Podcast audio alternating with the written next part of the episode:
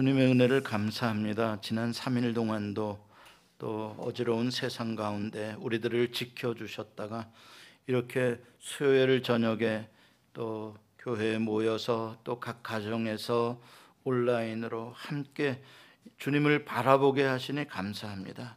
주님, 그렇습니다. 언제나 주님에게는 소망이 있고 우리를 건져주시는 구원의 능력이 있으십니다. 오늘도 주님을 바라는 모든 성도들의 마음에 주님께서 평강을 더하여 주시옵시고, 저들의 문제가 말씀을 듣는 가운데 풀려질 수 있도록 저들을 고쳐주시옵소서. 예수님의 이름으로 기도합니다. 아멘. 네, 오늘 말씀은 사무엘상 십팔 장 일 절부터 십이 절까지 보겠습니다. 한 절씩 제가 그냥 쭉 읽어드리겠습니다. 일 절부터 십이 절까지. 다윗이 사울에게 말하기를 마침에 요나단의 마음이 다윗의 마음과 하나가 되어 요나단이 그를 자기 생명같이 사랑하니라. 그날에 사울은 다윗을 머무르게 하고 그의 아버지 집으로 다시 돌아가기를 허락하지 아니하였고, 요나단은 다윗을 자기 생명같이 사랑하여 더불어 언약을 맺었으며, 요나단이 자기가 입었던 겉옷을 벗어 다윗에게 주었고 자기의 군복과 칼과 활과 띠도 그리하였더라. 다윗은 사울이 보내는 곳마다 가서 지혜롭게 행하며 사울이 그를 군대의 장으로 삼았더니 온 백성이 합당히 여겼고 사울의 신하들도 합당히 여겼더라. 무리가 돌아올 때, 곧 다윗이 블레셋 사람을 죽이고 돌아올 때에 여인들이 이스라엘 모든 성읍에서 나와서 노래하며 춤추며 소고와 경사를 가지고 왕 사울을 환영하는데, 여인들이 뛰놀며 노래하여 이르되 사울이 죽인 자는 천천히요 다윗은 만만이로다 한지라. 사울이 그 말에 불쾌하여 심히 노하여 이르되 다윗에게는 만만을 돌리고 내게는 천만, 천천만 돌리냐니 그가 더 얻을 것이 나라 말고 무엇이냐 하고, 그날 후로 사울이 다윗을 주목하였더라. 그 이튿날 하나님께서 부르시는 악령이 사울에게 힘있게 내리며 그가 집안에서 정신없이 떠들어대므로 다윗이 평일과 같이 손으로 수금을 타는데, 그때에 사울의 손에 창이 있는지라. 그가 스스로 이르기를 내가 다윗을 벽에 박으리라 하고 사울이 그 창을 던졌으나 다윗이 그의 앞에서 두 번 피하였더라. 여호와께서 사울을 떠나 다윗과 함께 계심으로 사울이 그를 두려워한지라. 하나님의 말씀입니다. 하나님 감사합니다. 어, 오늘은 성공으로부터 시작된 고난이라는 제목으로 어, 함께 말씀을 나누겠습니다. 성공으로 어, 계속 성공의 길, 평탄의 길을 가면 얼마나 좋겠습니까? 그런데 참 아이러니하게도 참 인생은 참 롤러코스터 같이 이렇게 높이 올라가는 그, 그것 때문에 또 다시 예, 골짜기로 떨어져야 하는 고난의 길로 어, 가게 되어지는 그런 어, 안타까운 이야기를 오늘 우리가 읽고 있습니다. 사십 일 동안 블레셋 어, 골리앗에 의해서 어, 사울 왕과 이스라엘 군대는 조롱을 당했습니다. 그들 가운데는 여호와 하나님, 살아계신 여호와를 외치는 사람이 아무도 없었습니다.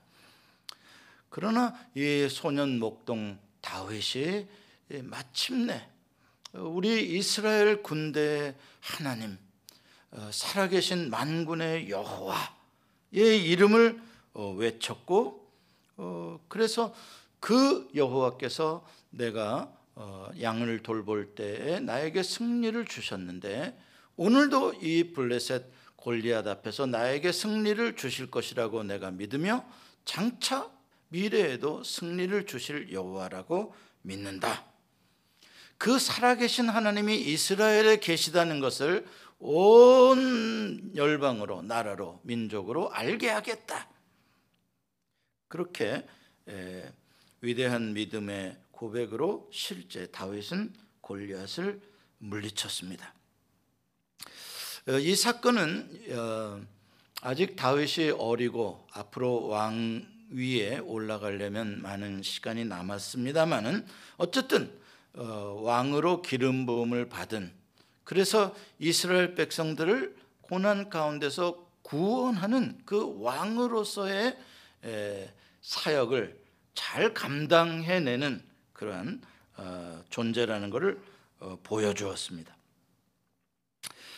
자, 이제 오늘 본문으로 들어가게 되면 이렇게 큰 성공을 거둔 다윗에게 사울 왕과 왕세자인 요나단이 특별히 사랑하고 어, 다른 신하들도 그렇게 특별히 다윗을 어, 사랑하는 요나단과 사울 왕의 행동에 대해서 어, 마땅히 여겼다. 온 백성들도 마땅히 여겼다. 이렇게 에, 이야기를 합니다. 당연한 일이다 이 말이죠.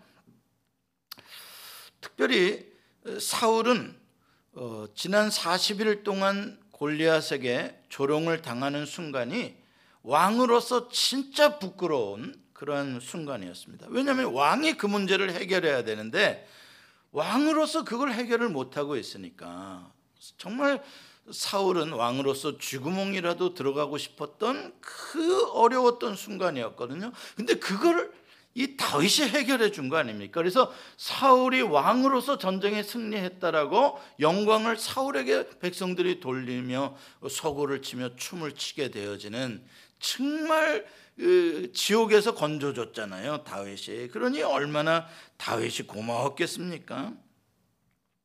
그래서 다윗은 이렇게 갑자기 권력의 중심에, 왕과 왕세자의 총애를 받는 자리에 서게 되었습니다.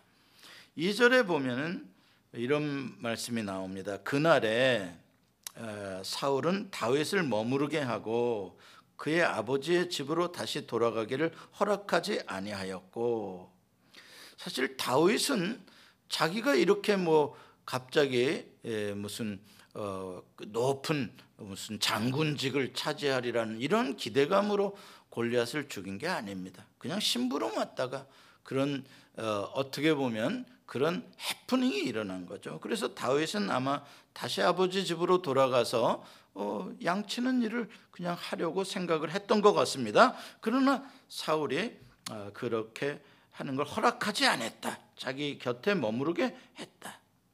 그런 거죠.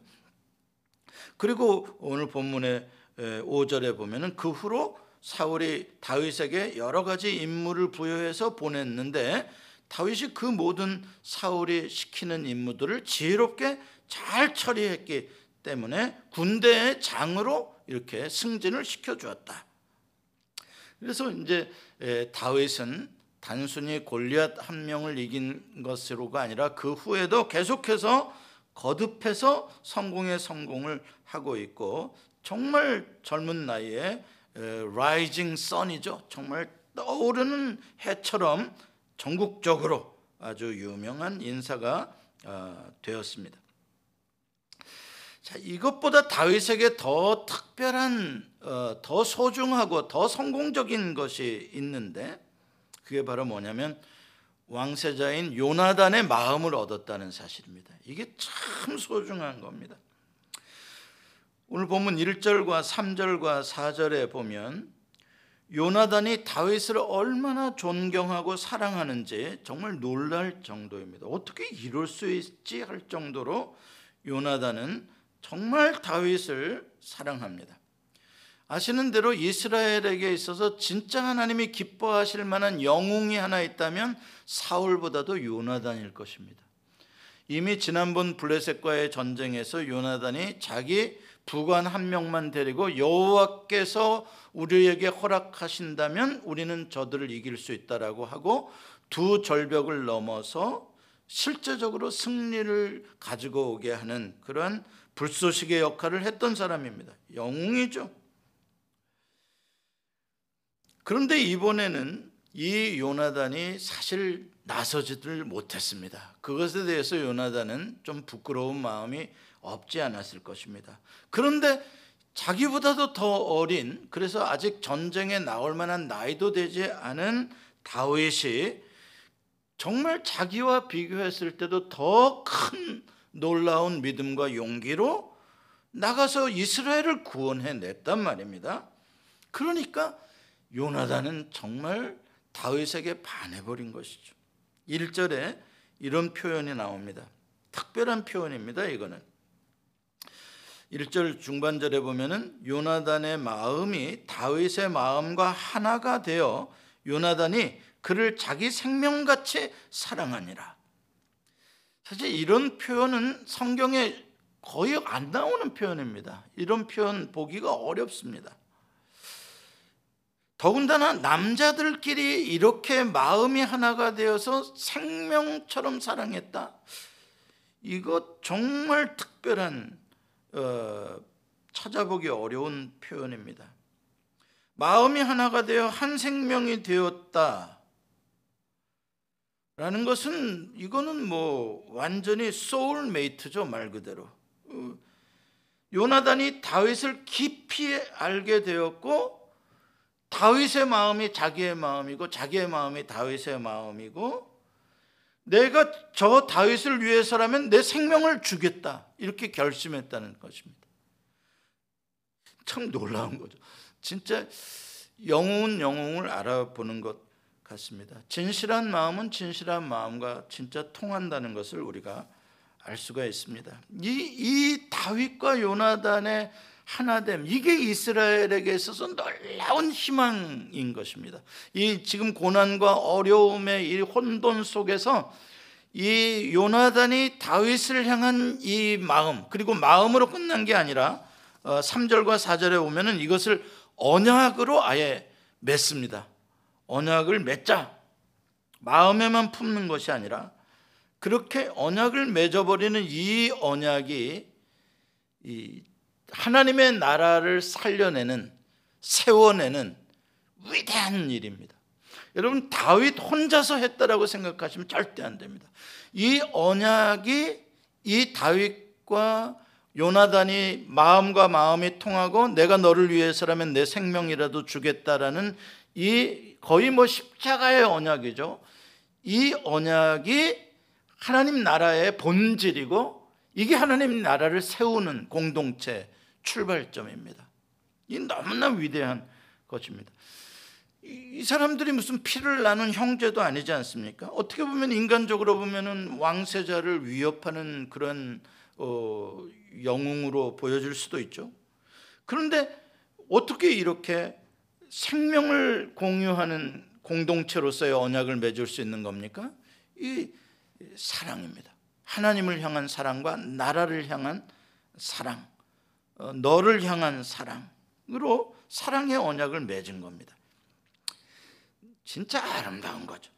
여러분 아무리 세상이 타락하고 아무리 세상이 혼란스럽다고 하더라도 이렇게 믿음 안에서 서로의 하나님을 향한 뜨거운 사랑을 확인하며 사랑으로 맺어진 두 사람이 있다면 하나님은 거기에서 하나님 나라를 세우시는 겁니다. 할렐루야. 예, 그래서 지금도 우리가 예수소망교회가 절대 작고, 작고 무시한 공동, 무시할 수 있는 공동체가 아닌 건 우리는 지금 마음이 통하고 있잖아요.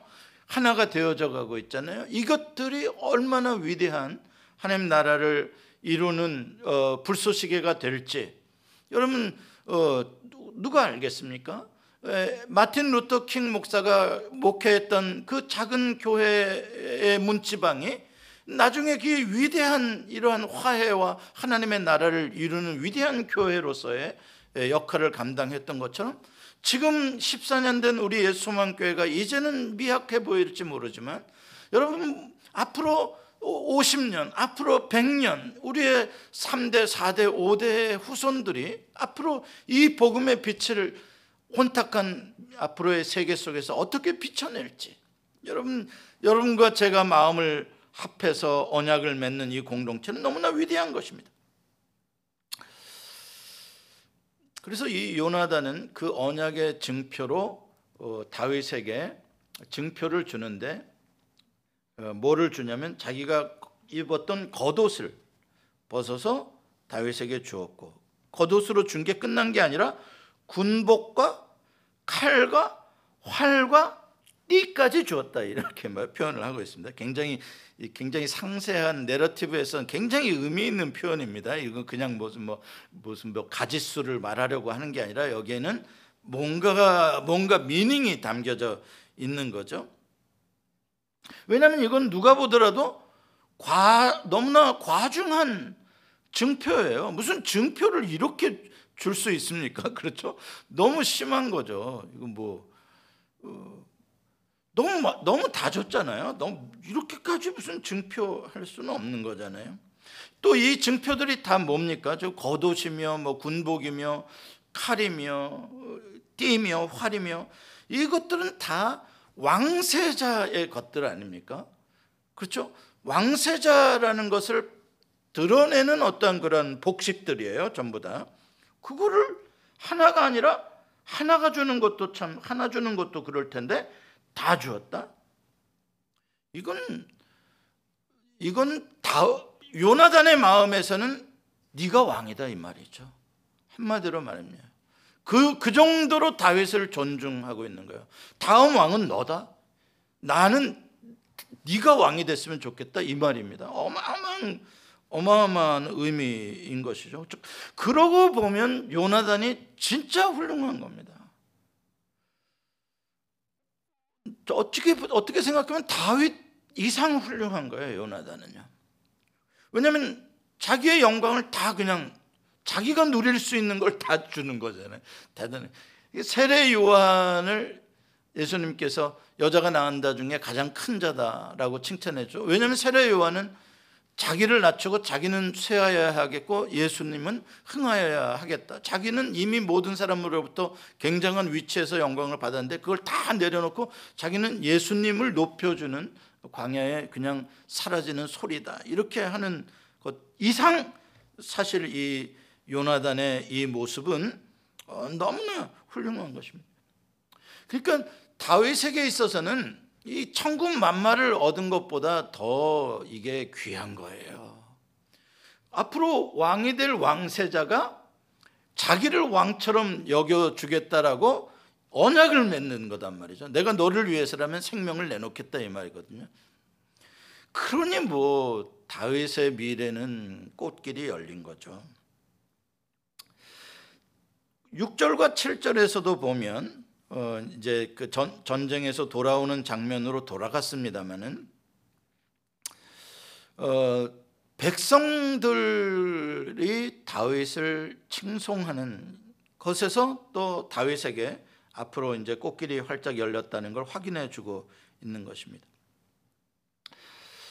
블레셋과의 전쟁에서 승, 개선 장군으로 돌아오는 그러한 사울 왕을 여러 성읍에서 여인들이 나와서 백성들과 함께 소고를 치며 춤추며 환영을 합니다. 근데 거기에 사울 왕만 환영하는 게 아니라 거기에 다윗의 이름이 들어간다는 게 대단한 거죠. 사울이 죽인 자는 천천히요, 다윗은 만만이로다. 여러분, 히브리의 이 문학적인 의미를 알아야 되는데요. 히브리의 문학적인 의미에서 천천이라는 단어와 만만이라는 단어는요, 똑같습니다. 무슨 말씀인지 아시겠어요? 어, 우리가 어, 아이들에게 물어봅시다. 어, 너 엄마 얼마나 사랑해? 그러면 하늘만큼 땅만큼 이렇게 말하죠. 너 얼마, 엄마 얼마나 사랑해? 천천, 만만. 하늘만큼 땅만큼이랑 다 같은 말이에요. 무슨 말씀이냐? 그거는 숫자를 말하는 게 전혀 아니잖아요. 그렇죠? 그러니까 히브리 문학에서 천천이나 만만이라는 단어는 다 엄청나다라는 숫자예요. 그냥 numerous, 셀 수 없는 숫자라는 말입니다. 그건 절대 비교가 아닙니다. 천천은 작은 거고 만만은 큰 건 절대 아닙니다. 그러니까 무슨 뜻이냐면 사울이 죽인 자는 천천히요 다윗은 만만이로다라는 것은 이런 뜻이에요. 사울과 다윗이 죽인 자가 천천히요 만만이로다 이 뜻이에요 사실. 그럼 누구 이름이 먼저 나온 거예요? 사울이 당연히 먼저 나온 왕이니까요. 모든 영광이 사울에게 돌아가는 겁니다 사실은. 그러니까 이거는 절대 에, 다윗을 지금 사울 앞에서 다윗을 높여주려고 백성들이 노래한 게 아니라는 말이죠. 어, 사울 왕에게 영광을 돌리는데 거기에 다윗이라는 청년이 그렇게 했다 그러니까 다윗도 껴줘서 어, 천천만만을 사울과 다윗이 죽였다 이렇게 표현을 하는 것이에요. 그러니까 실제적인 총사령관과 그 모든 최종적인 영광은 사울에게 돌아가는 것입니다. 자, 그랬는데 일이 꼬이려니까 마귀가 역사를 하는데 팔 절에 보니까 이 여인들의 노래 가사가 그 의미로 들려야 되는데 그 숫자가 사울왕에게 걸린 거예요. 그러면서 왜 나는 천천히고 쟤한테는 만만이냐? 그럼 당신 이름을 뒤에다 놓을까? 다윗은 천천히요 사울은 만만이요 그랬으면 어떻게 될까? 왜 다윗 이름을 앞에다 놨냐 또 이렇게 따질 거 아니냐고. 무슨 말씀인지 아시겠죠? 그러니까 지금 그런 의미가 아닌데 이게 꼬일래니까 이게 할래니까 이게 그게 거스른 거예요. 사울의 귀에. 그래 불쾌하게 느껴지는 어, 이 불쾌하다 못해 이게 생각이 한번 그렇게 꽂히니까 이 화가 나는 거죠. 이제 그, 그, 그렇게 되는 겁니다. 사람이라는 게 아무것도 아닌 거 그냥 감사함으로 그냥 넘어갈 수 있는 말인데 그게 걸린 거예요. 그러니까 이게 어디까지 가냐면 야 이, 이제 나라를 뺏겠구나. 이제 나라를 뺏을 놈으로 가는 거예요. 참, 남 얘기가 아니라 우리들 얘기가 그래요. 한번 나쁜 생각을 꽂히면 자꾸 이렇게 더 혼자 그냥 더 그, 그렇게 가는 거죠. 다윗과 아무 상관없는 거예요. 저 혼자 지금 그렇게 가는 거예요. 그러니까 이제 그 순간에 다윗이 어, 자기를 어, 도와서 구원해 준 정말 그 어, 소중한 그러한 전사에서 갑자기 자기의 왕자를 왕 자기의 왕조를 위협하는 경쟁자가로 어, 위협자로 보여지기 시작하는 겁니다. 아, 이게 이제 바로 이 지점이 모든 사람을 불행으로 만들어가는 그런 지점이에요. 결국 생각 하나 꼬이게 잘못하는 게 에, 자기도 불행해지고 모든 사람도 다윗도 모든 나라까지 불행하게 만들어 버리는 그런 포인트가 됩니다. 그러니까 여러분들 우리가 생각을 굉장히 잘해야 돼요. 여러분들 그동안 뭐 때문에 많이 불편하고 많이 힘들었던 거 한번 가만히 생각해 보세요. 어디서부터 어느 지점에서부터 내가 그랬지? 그러면 사실은 별거 아니었는데 그까짓 거 마음에 둘 것도 아니었는데 그게 마음에 푹 들어와가지고 막 섭섭한 생각, 이상한 생각이 들어오면서부터 일이 꼬여버리는 일들은 우리에게 너무 많아요.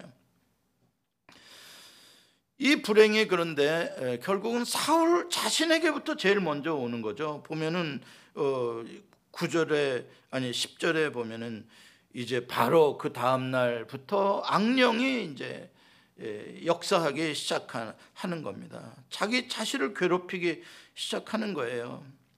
그러니까 막 이제 헛소리를 해가며 이제 막 완전히 패러노이드에 막 이게 고, 고통 속에 이제 예, 빠지는 거죠.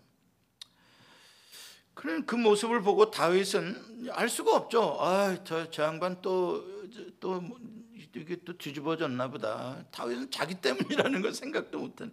그래 아무튼 자기가 또 수금을 연주를 해서 또 왕의 마음을 쾌활하게 해주려고 나름대로 또 노력을 합니다. 애를 써요. 그런데 이게 안 통해요. 이제 더 악해졌기 때문에 이 생각이 더 수금을 연주하는 저놈 때문에 지금 그러는데 그 전에는 다윗에게 그 나쁜 감정이 없었으니까 다윗이 연주해 준 게 효과가 있었을지 모르지만 저 나쁜 놈 꼴보기 싫은 놈이 연주를 하는데 무슨 효과가 있겠어요? 그러니까 이제 통제가 되지 않고 미치광이처럼 창을 들어서 다윗을 향해 던져서 죽이려고 한 번 실패했으니까 또 쫓아가서 두 번 던져. 간신히 다윗은 정말 영문도 모른 채 죽을 고비를 어, 넘었죠. 자, 문제는 이제 점점 다윗이 더 두려워지는 것입니다. 사울이. 왜냐하면 이제 점점 느끼거든요. 내가 왜 이럴까? 어, 나에게서 성령이 떠난 거. 자꾸 악한 영들이 나를 이렇게 괴롭히는 거.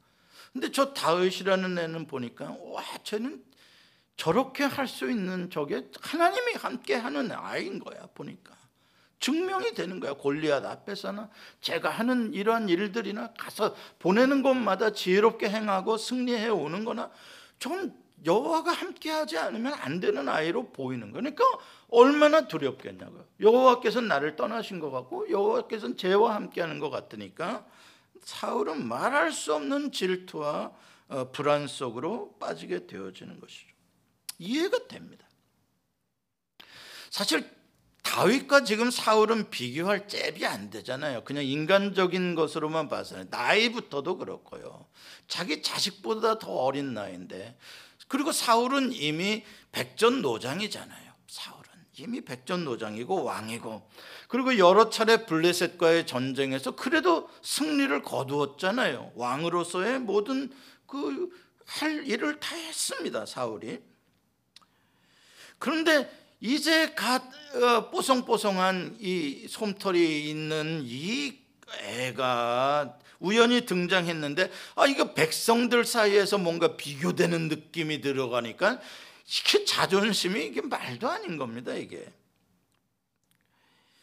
더군다나 자기 왕조를 생각하면 자기는 이제 초대왕인데 첫 왕조를 이제 시작하는 건데, 그런데 이렇게 강력한 어, 라이벌이 등장하는 것 같은 이 상황, 전 국민적인 신하들과 영, 영광을 말이지, 이 인정을, 인기를 받는 이 젊은 영웅이 나타난 것에 대해서 왜 불안하지 않겠습니까? 심지어는 자기 아들 왕세자 요나단까지도 걔를 인정해주고 있는 마당에, 이건 뭐 나 왕, 이건 나 왕 하다 끝나겠구만, 이런 생각이 왜 안 들겠어요? 그러니까 얼마나 불안하고 초조하고 자기의 왕조를 위협할 대상인 다윗이 얼마나 또 미웠겠습니까? 충분히 이 왕조의 역사로서 인간적으로 볼 때는 이해가 되죠. 여러분, 그러나 이해가 된다 그래서 옳은 것은 아니죠. 우리가 그걸 구분해야 됩니다. 그 입장에선 그럴 수도 있겠다라고 이해는 되지만 그게 옳은 선택을 한 것은 아닙니다. 그건 사도, 사울이 지금 잘못된 방식으로 이 다윗이라는 떠오르는 영웅에 대해서 지금 반응하고 있는 것입니다. 불의한 반응입니다. 그게 바로 어, 사울이 스스로 불행을 자초하는 해석이죠. 그리고 이스라엘의 불행이고요. 자, 한번 생각해 보십시다. 이 사울이 다윗에 대한 해석이 어디서부터 잘못되어지고 있는가? 이전에 아까 우리가 읽었었죠. 어, 골리앗을 죽인 후에 다윗이 자기 아버지 집으로 돌아가려고 했으나 사울 왕이 허락하지 아니하고 자기 곁에 머무르게 했다. 그게 이 절이잖아요. 자기 부하로 삼은 거예요. 떠나지 못하게 한 거예요. 왜 그랬을까? 다윗에게 어떤 마음이 있었길래 그렇게 다윗을 꼭 붙잡았을까? 뭐 객관적으로 공을 세웠으니까 상도 주고 싶었을 것이고, 무엇보다도 야, 이거 정말 아직 어리지만 정말 이건 용맹무쌍하다, 이런 애를 정말 어, 곁에 두고 앞으로 잘 어, 교육한다면 정말 훌륭한 장수가 될 수 있겠구나, 이런 그 용기와 어, 그런 것들에 반하지 않았겠습니까? 앞으로도 정말 이런 애는 써먹을 때가 많을 거다, 이런 생각을 했겠죠. 왕으로서 당연히 이러한 사람들을 보게 되면 어, 그런 마음이 왜 안 들겠습니까? 얘를 이런 자리에다가 내가 좀 써먹어야 되겠다. 그러니까 다윗은 아주 좋은 원석 보배를 얻었다, 이렇게 어, 사울이 생각하지 않았겠습니까? 자, 그렇다면 이 사울의 생각과 요나단이 다윗을 생각하고 언약을 맺었던 거는 어떤 차이점이 있을까요? 요나단도 다윗을, 야, 내가 보배를 얻었다, 내가 얘를 갖고 싶다, 얘를 내 곁에 두고 싶다, 그러한 차원이었을까요? 달라요, 차원이요. 요나단은 마음으로 사랑하고 생명의 언약을 맺었어요. 뭔가 굉장히 관계성을 강조하고 있어요. 마음으로부터 어, 사랑과 생명이 공유되어지는 관계성.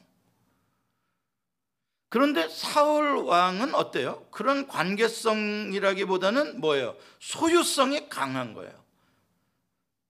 내 것으로, 내 사람으로, 나의 쓸모 있는 어떤 도구로, 이러한 소유성이죠. 그러니까 왕이니까 그럼 다 내 거일 수 있는 거죠. 내가 원하는 사람 내가 가질 수 있는 거죠. 그러나 요나단은 그게 아니에요. 다윗을 소유하려는 개념이 아니라 내가 어, 나의 생명을 다윗에게 주고 싶다, 이러한 관계죠. 정반대의 동기 인 것입니다. 겉으로는 다윗을 귀하게 여기는 것이 똑같이 보일지 몰라요. 겉으로는 똑같이 어, 사울도 다윗을 사랑하고 요나단도 다윗을 사랑하고 귀중하게 보는 것 같아요. 그러나 동기는 완전히, 목적은 완전히 다른 것이죠. 사울 왕은 다윗을 소유물로 삼아서 뭔가 자기의 왕권을 위해서 잘 써먹고 싶다, 이러한 동기와 이러한 목적이라면 어. 그에 비해서 요나단은 어, 다윗과 동등한 인격과 사랑적인 관계로서 어, 다윗을 어, 그렇게 귀하게 여겨주고 오히려 어, 다윗을 위해서라면 나의 소유를 희생하겠다, 이런 마음을 가지고 있는 겁니다. 자, 이게 이제 우리가 사람과의 인간관계에 있어서 우리 하나님의 사람들의 생각과 세상 사람들의 생각이 예, 많이 다른 것이죠. 이 사울의 이 소유로서 인간을 바라보는 이런 관계, 이게 지금 사울의 불행을 자초하는 것입니다. 사울의 인생에 있어서 이게 언제나 문제를 일으키는 것입니다. 상대방을 독립적인 인격체로 존중해주고, 상대방이 나와 다른 점을 인정해주고, 상대방을 그냥 있는 대로 마음으로부터 사랑하는 관계가 아닐 때, 상대방이 내, 상대방을 내 것으로 하고 싶고 내가 매니퓰레이트 할 수 있고 나의 수단으로 여기고 싶어 할 때, 이게 이제 인간관계의 갈등이 굉장히 심각하게 깨어지게 되, 되는 것이죠. 이 결혼한 부부 사이도 전부 다 힘들어지는 게 뭐냐면은 누군가가 하나가 우위에 서려고 하는 관계가 될 때가 굉장히 어려워요. 그러니까 남자는 하늘이야, 어딜 감히, 이거 제일 어려운 겁니다. 이미 그 마인드가 들어가는 순간 여자를 내가 소유한 거야. 너는 내 거야. 이 소유의 개념으로 들어가서 내가 소유한 거니까 내가 먹여 살리고 내가 알아서 할 테니까 너는 잠만 나고 내가 하라는 대로 하면 되는 거야. 이러한 관계가 되어져 버리는, 이게 제일 어, 이게 강압적이고 폭력적인 그러한 어, 관계죠. 이게 질서가 있는 것 같아요. 질서 있는 것 같잖아요. 까불지 못하니까요. 내가 해주는 대로 받아먹고 찍소리 말고 그냥 살아. 뭔가 질서가 잡힌 것 같죠. 근데 그게 하나님이 원하는 질서가 전혀 아닌 거예요. 상대방을 동등하게 존중해주고 마음과 마음으로 오히려 내가 당신을 위해서라면 내가 내 생명이라도 내어놓는, 당신의 약점과 그 모든 것까지도 내가 사랑하는, 요나단이 다윗을 사랑할 때 다윗은 무슨 완벽한 사람이라 그러한 완전, 완전한 사랑을 받습니까? 그게 아니잖아요. 그러니까 하나님이 원하는 우리의 인간관계들은 독립된 개체로서, 인격체로서의 그 자유와 그 모든 것들의 독특성을 존중해주고 인정해주는 관계 속에서의 언약, 그게 혼인 언약이어야 되는 거예요. 근데 그동안에 그게 남존여비 사상이든 뭐 여필 정부의 사상이 됐든 뭔가 이 인간들의 이데올로기, 뭔가 힘으로부터 질서와 공동체를 만들려고 하는 이 개념에서부터 이게 잘못되어져 간 거죠. 근데 사울에게 있어서는 당연히 자기가 왕이다 보니까 이 모든 것들을 다 자기의 것으로, 소유의 개념으로 들어가는 거예요. 왕은 다 가질 수 있다. 이 나라도 내 것이고 백성도 내 것이고, 다윗 너도 뭐 집에 가서 아버지 무슨 양떼 돌면 너, 넌 내 명령 지켜, 내 옆에 있어, 내가 시키는 일 해, 내 소유로 내가 부릴 수 있다, 이런 개념으로 들어가게 되는 거예요. 자, 이게 왜 나쁘냐면 이게 왜 나쁘냐면 내가 소유한 이 소유물이 뭔가 나에게 가치가 가치를 주어질 때, 내가 얘를 소유할 가치가 있을 때에는 내가 밥도 먹여주고 내가 잘해줄 수 있게 되는 거예요. 근데 내가 소유물로서 이게 가치가 없어 얘. 그러면 어떻게 되는 거예요? 싫은 거예요. 밥 먹여주기도 싫고 싫은 거예요. 너는 하는 게 뭐가 있냐? 이렇게 되, 되어지는 거죠. 왜? 네 소유물로서의 가치를 보고 내가 너랑 이렇게 결혼하고 사는데 또 맨날 아프기나 하고 돈도 못 벌어오고 뭐 맨날 나에게 근심거리나 되고 잔소리나 하고 뭐냐? 헤어지자. 이해가 되죠? 왜요? 나에게 뭔가 가치를 주고 나를 유익하게 하는 뭔가 의미가 있을 때는 내가 그걸 소유할 수 있는 거가 있지만 나에게 해를 주는 거를 계속 소유하고 싶겠어요? 소유의 개념으로 누군가를 바라보고 할 때는 나에게 유익을 주지 않는다는 선이 되게 되면 언제나 버립니다. 인간관계가 깨어지는 이유가 다 거기에 있는 거예요. 그러니까 사울 왕이 결국 이러한 소유의 개념으로 접근했기 때문에 망하게 되어지는 그런 것입니다. 이스라엘을 자기 것이라고, 나라를 자기 것이라고 생각한 것부터가 틀려먹은 거예요. 왕은 하나님밖에 없는 거고 이스라엘의 나라와 백성은 다 하나님의 것이고 자기도 하나님의 것인데 어떻게 내 것이라고 생각합니까? 이 왕조가 내 것이라고 생각합니까? 그러니까 거기에서부터 자기 것이어야 하고 자기에게 대들면 안 되고 자기 밑에 완전히 복종되어져야 된다는 이 과대망상증에 빠지게 되는 거예요. 그러니까 이 여자들의 노래가 귀에 거슬리게 되었던 거예요. 그런 마음을 가지고 있으니까 불쾌하게 들리는 거죠. 요나단은 그렇지 않았잖아요. 요나단은 다윗의 용맹함 때문에 반한 게 아니라 요나단은 다윗의 그 순수한 그 믿음에 반했던 거예요. 모든 민족으로 살아계신 여호와가 이스라엘에 계시다는 것을 알게 하겠다라는 그 다윗의 순수한 그 믿음의 고백과 선언, 그게 요나단을 반하게 만드는 거예요. 다윗을 요나단이 사랑하게 된 것은 요나단의 마음속에 똑같은 마음이 있었기 때문에, 무슨 마음? 여호와를 사랑하고 여호와를 존귀히 여기는 마음이 있었기 때문에 그거를 요나단이 느꼈던 거죠. 그러나 사울 왕은 그걸 보지 못한 거예요. 사울 왕은 다윗을 통해서 여호와 하나님의 위대하심을 본 게 아니라 그냥 저놈이 쓸만한 놈인 거야. 저놈이 승리를 줄 것 같은 거지. 그러나 그것은 전혀 어, 이 다윗을 통하여 이스라엘을 구원해내신 여호와의 뜻이 아닙니다. 사울은 절대 다윗을 얻은 것으로 만족해서는 안 되었고 다윗을 통하여 저런 어린 아이를 통해서도 역사하시는 여호와 하나님의 위대하심 앞에서 나는 어떠한 믿음을 보인 왕이었는가를 생각해야 그게 진짜 관계와 그게 진짜 믿음의 왕이었던 건데 그 세계를 나아가지 못하고 모든 것을 소유의 개념 그 속에서 해석을 하려고 했던 것이죠.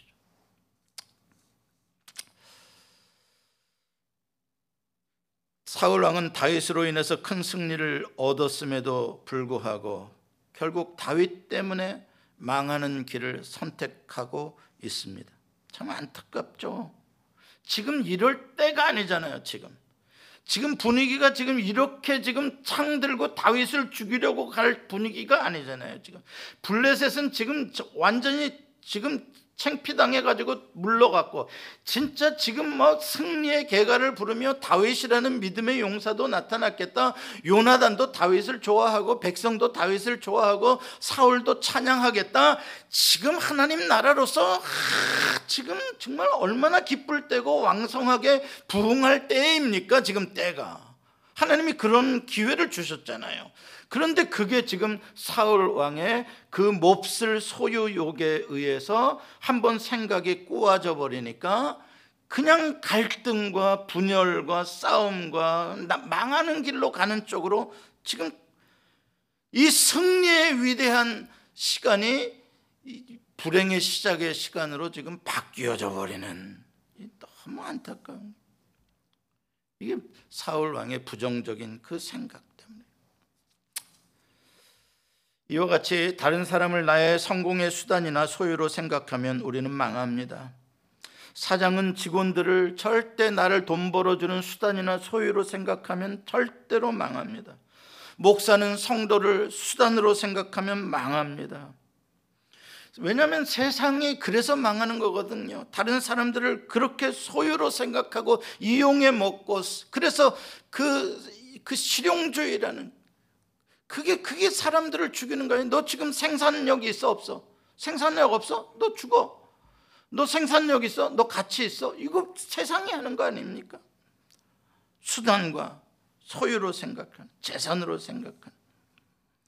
하나님의 나라는 그렇지 않습니다. 하나님의 나라는 오히려 작은 자, 약한 자, 그런 사람들을 마음으로 존중하고 사랑하고 그들의 더러움을 내 발, 손으로 발을 닦아주는 나라, 관계를 생명보다도 더 소중하게 여기는 나라, 하나님께서는 한, 한 영혼이 천하보다도 더 소중하다라고 하시잖아요. 그 한 영혼이 잘나고 똑똑한 다윗 같은 영혼을 두고 하는 말이 아니라 지극히 그 공동묘지에서 자기 몸을 학대하는 그 귀신 들린, 군대 귀신 들린 남자 같은 그러한 사람도 천하보다도 더 귀한 영혼으로 주님이 그를 찾아가시는, 그게 하나님의 나라라는 말씀이죠. 다른 사람이 나보다 칭찬받으면 그걸 함께 기뻐해 주는 나라, 요나단처럼 다윗을 위해서. 천천만만이라는 소리가 어 쟤는 만만이고 나는 왜 천천이야? 차별로 들리는 게 아니라 우리 함께 함께 그러한 기쁨을 누리는, 그런 그렇게 들리는 귀를 가진 나라. 다윗과 요나단이 맺은 언약 관계가 바로가 우리가 예수 그리스도의 십자가 안에서 맺은 성도들의 이 언약 관계여야 하는 그런 나라. 우리들은 무슨 관계냐고요? 우리들은 그냥 밥 한 번 먹다가 기분 나쁘면 다음부터는 안, 다시는 안 보는 관계입니까? 예수를 어떻게 그렇게 믿습니까? 도대체 복음이 뭐라고, 십자가가 뭐라고 생각하고 믿습니까? 말도 안 되는 이야기죠. 우리는 언약 의 백성이고 언약 안에 들어와 있는 사람들인 것입니다. 그게 우리의 행복인 거예요. 여러분과 제가 맺은 이 언약의 관계가 행복인 거예요. 당신이 행복하니 나도 행복하고, 당신이 기쁘니 나도 기쁘다. 할렐루야. 여러분도 기쁘세요? 말씀을 맺습니다. 사랑하는 성도 여러분, 다윗은 여호와의 이름으로 승리를 얻었지만 그러나 예상치도 못할, 상상치도 못할 고난을 갑자기 당하게 되었습니다. 그렇습니다. 하나님께서 주시는 성공이라고 해서 언제나 평탄한 꽃길만 열리는 것은 아닙니다. 내가 이룬 성공은 누군가에게 말할 수 없는 질투심을 일으킬 수 있고, 또 나는 그것 때문에 억울한 폭력과 억울한 말을 들을 수도 있습니다. 왜냐하면 늘 사탄은, 악한 영은 그걸 그렇게 역사하기 때문에 그렇고, 누군가는 그 악한 영의 역사로 그렇게 나쁘게 해석을 하는 사람들이 늘 있기 때문입니다. 우리는 이러한 세상을 알고 성공했다고 자만하지 말고, 또 억울한 폭력을 당한다고 해도 다윗처럼 그래도 자기의 자리를 지키면서 내가 수금을 연주해야 할 나의 몫을 감당하는 겸손한 사람으로 살아가야 됩니다. 그렇게 되면 하나님이 다 알아주시고, 고난을 당해도 피할 길을 열어주시고, 또 마침내 진정한 승리를 주실 줄 믿습니다. 기도하시겠습니다. 하나님 아버지, 감사합니다. 하나님, 하나님께서 주시는 이 귀한 만남들, 이 귀한 분들, 하나님, 요나단이 다윗을 생각했던 것 같은 그렇게 마음과 마음이 통하는 믿음의 용사들의 연합이 되게 하시고 그리스도 십자가의 보혈의 연합이 되게 하여 주옵소서. 예수님의 이름으로 기도합니다. 아멘.